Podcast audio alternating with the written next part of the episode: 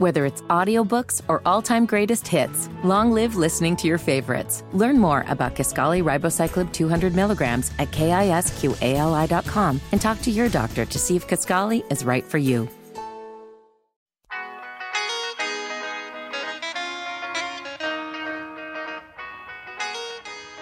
Um, has a president ever testified like this in court?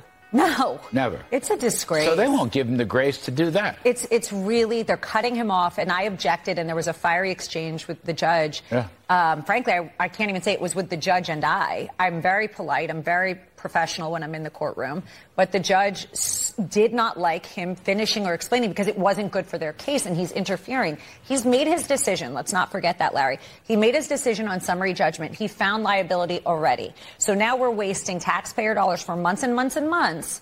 450,000 for an expert the AG paid. Taxpayer dollars. Those New York taxpayer dollars. We're wasting all this time and he won't even let the president, who's the person they're trying to get to, explain why he's certified to certain values. Why? Because the minute he starts to explain it, it ruins their case. He was worth more than his statement of financial condition. And Miss James, her politics, mm. are not allowing her now to backtrack. She needs a PR team, I'm telling you. She's well, she have- looks like damn fool. Yeah. But put Well, I'm not surprised Larry Kudlow would refer to the Attorney General of New York, Letitia James, as a damn fool. I think the case is nonsense. She ran on for office saying that she was going to go after Trump, and there it is. But a little bit of legalese worthy of noting there.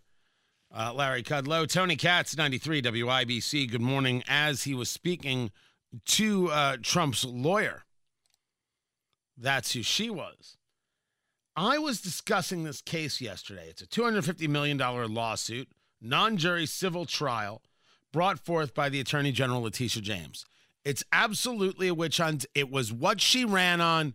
This is about interfering with an election. I say it, I mean it. I leave it there. Now, did Trump overinflate his uh, values? I have no doubt that he did. And I did not realize until as I was doing some research yesterday that the judge has already said uh, guilty. So eh, there's a, an interesting question of what we're doing here. But I had brought up yesterday that if if Trump inflated his valuations of his assets and he got favorable terms on loans, but he paid back the loan isn't this a lawsuit saying he should have paid more interest or, or, or something else should have happened? It's it's a weird it's a weird position to be in. It's up to the bank to make the determination. Trump wants to say, look, on everything that we do, it says uh, uh, we, we, we think these numbers are right. We can't be held to, if, if they're not 100% accurate, like some level of, uh, I I forget what he referred to it as some clause like an escape hatch type uh, paragraph in in these uh, financial statements, and the judge wants t- nothing to do with it. The judge is not interested in in in hearing it.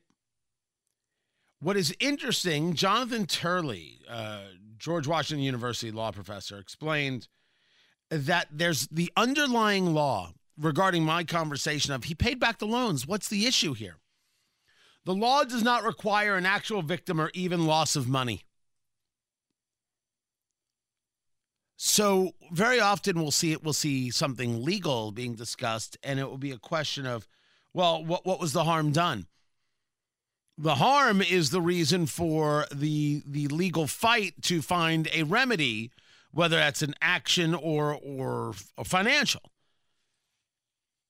if there's no victim or loss of money, what what are we talking about here? That's the way rational people discuss it. New York law is not written uh, for rational people or to be rational. You do not have to require you do not have to require a victim or a loss of money. So this is Letitia James saying this. I said I was going after Trump. I'm going after Trump. There it is. There's something else to note once you hear that and once you realize as um, trump's lawyer uh, there stated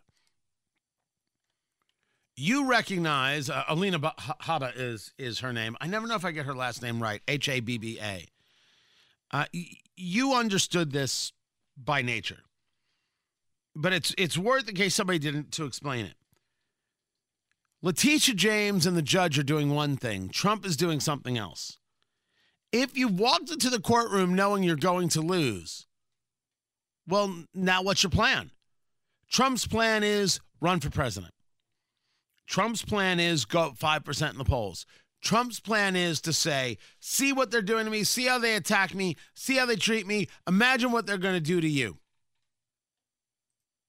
That is what Trump is doing. He is not worrying about how this trial goes. Clearly, if the cake is baked, what's to worry about? What's to concern yourself with? Instead, he's concerning himself with the White House. That's what he's doing. Now, was there a lot of yelling in the courtroom? Well, it certainly seems that way. I'm not here to hear what he has to say. That was what rang true, loud, and could not have been more honest, coming from the judge who has already predetermined that my client committed fraud before we even walked into this courtroom. I'm not here to hear what he has to say. Then why exactly am I being paid as an attorney and why exactly are taxpayer dollars being used in this courtroom? The answer is very clear. Because Miss James wants to stand right here like she did this morning and call my client a liar, call the company fraudulent, and make a name for herself. She said this morning that the numbers don't lie and they won't lie in this case. Well, Miss James, I have a message for you. The numbers didn't lie when you ran for governor, and that's why you dropped out. And the numbers don't lie when President Trump runs for office in 2024. And those numbers are loud and clear. Well, okay, but are you his lawyer? Are you his uh, press secretary? What, pick one. Just pick one. That's all I'm saying. I mean, you can be both, but I don't think you can act as both.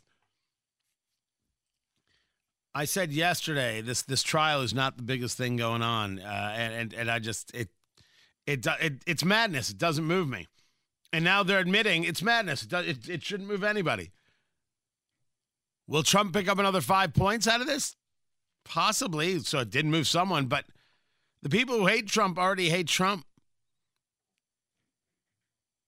It'll be a guilty verdict, and they'll be, ah, oh, you see, told you he was guilty. The only thing you have to ask yourself is, will it take votes away? And if it takes votes away, if polling goes down, that will be interesting. I just, I just don't see this being the case that does that.